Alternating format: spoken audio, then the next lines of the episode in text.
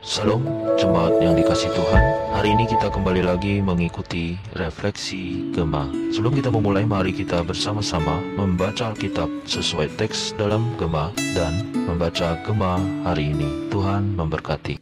Shalom saudara, kembali kita bertemu dalam perenungan Gema Hari ini kita berbicara mengenai keadilan Allah yang terambil dari kitab Yeremia pasalnya yang ke-25 kita akan membaca hanya beberapa ayat, tetapi saya menghimbau saudara sekalian untuk boleh membaca dari pasal 25 ini secara keseluruhan, sehingga bisa mendapatkan gambaran yang lebih jelas.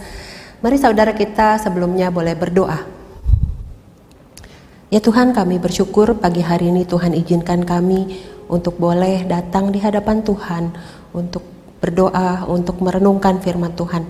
Biarlah kami boleh mengerti ya Tuhan akan keadilan daripada Engkau sehingga kami boleh hidup ya Tuhan seturut dengan kehendak Tuhan dan tidak mendukakan hati Tuhan. Terima kasih Tuhan kami serahkan hanya di dalam nama Yesus Kristus Juru Selamat kami yang hidup. Kami berdoa. Amin. Saudara saya mengajak kita untuk membaca dari Yeremia 25 ayat ke-29 sampai 31. Demikian. Ayat 29.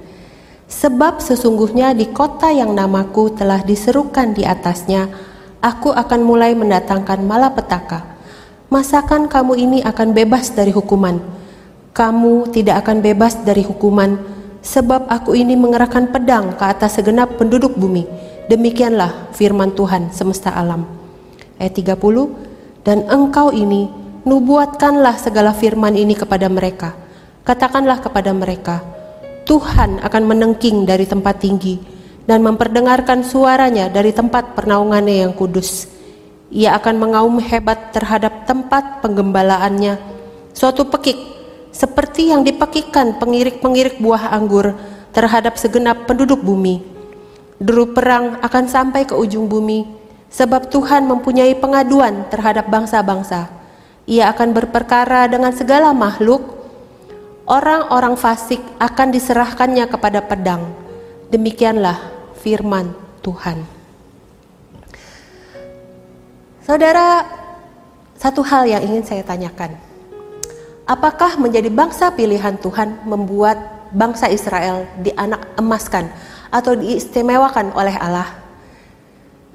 Nats hari ini menunjukkan bahwa hal itu tidaklah terjadi saat Yehuda masih terus berkanjang di dalam dosa. Dalam pesan Allah yang dikotbahkan Nabi Yeremia di pertengahan masa pelayanannya, yaitu di tahun ke-23 kira-kira, Nabi Yeremia mengingatkan bahwa Allah setia berfirman melalui dia dan bahwa Yehuda terus saja mengabaikannya di dalam pasal 25 ayat 1 sampai 8. Nah, oleh karena itu, Allah memilih Raja Babel sebagai alat untuk menghukum dan Allah menetapkan masa pembuangan ke Babel selama 70 tahun. Yang menarik, Nabi Yeremia juga mengkhotbahkan piala amarah Tuhan yang wajib diminum oleh banyak bangsa secara bergilir. Ya, pertama diawali oleh Yehuda di ayat ke-15 sampai 33 untuk menggambarkan hukuman Allah atas bangsa-bangsa itu melalui penjajahan Babel. Nah, setelah itu barulah Sesak. Ini merupakan nama lain daripada Babel yang juga harus meminumnya. Di ayat 12 sampai 14 dan ayat ke-26. Nah, Nabi Yeremia menutup seruannya atau khotbahnya dengan peringatan dan juga seruan bertobat bagi para pemimpin Yehuda di ayat yang ke-34 sampai ke-38. Apa yang bisa kita pelajari?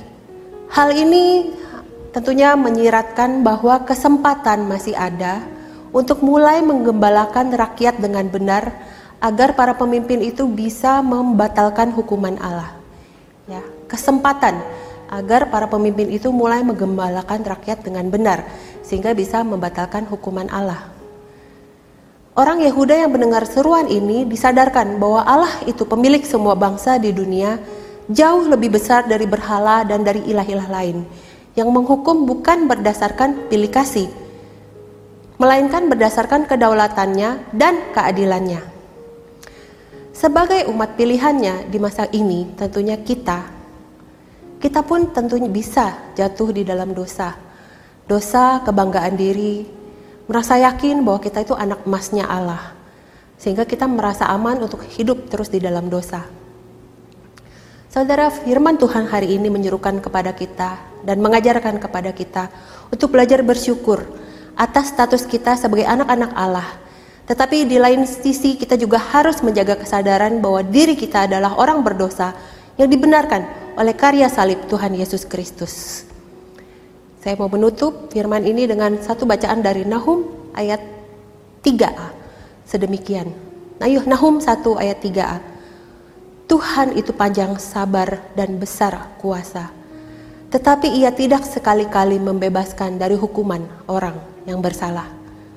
Biarlah ini mengingatkan kita untuk boleh bertobat dari dosa kita dan boleh terus bersyukur akan penebusan akan status kita sebagai anak Allah sehingga kita boleh menjaga diri kita dari dosa. Amin. Mari kita berdoa. Ya Tuhan, kami bersyukur bahwa kami boleh diangkat menjadi anak Tuhan ketika kami tidak layak. Dan kami bersyukur ya Tuhan, firman hari ini mengingatkan kami bahwa Tuhan itu adalah Allah yang adil, yang menghukum sesuai dengan kesalahan, tetapi juga yang membebaskan dan mengampuni ketika kami sadar dan bertobat. Biarlah ini menjadi peringatan untuk kami untuk terus berjalan di dalam kasih firman Tuhan seturut dengan kehendak Tuhan.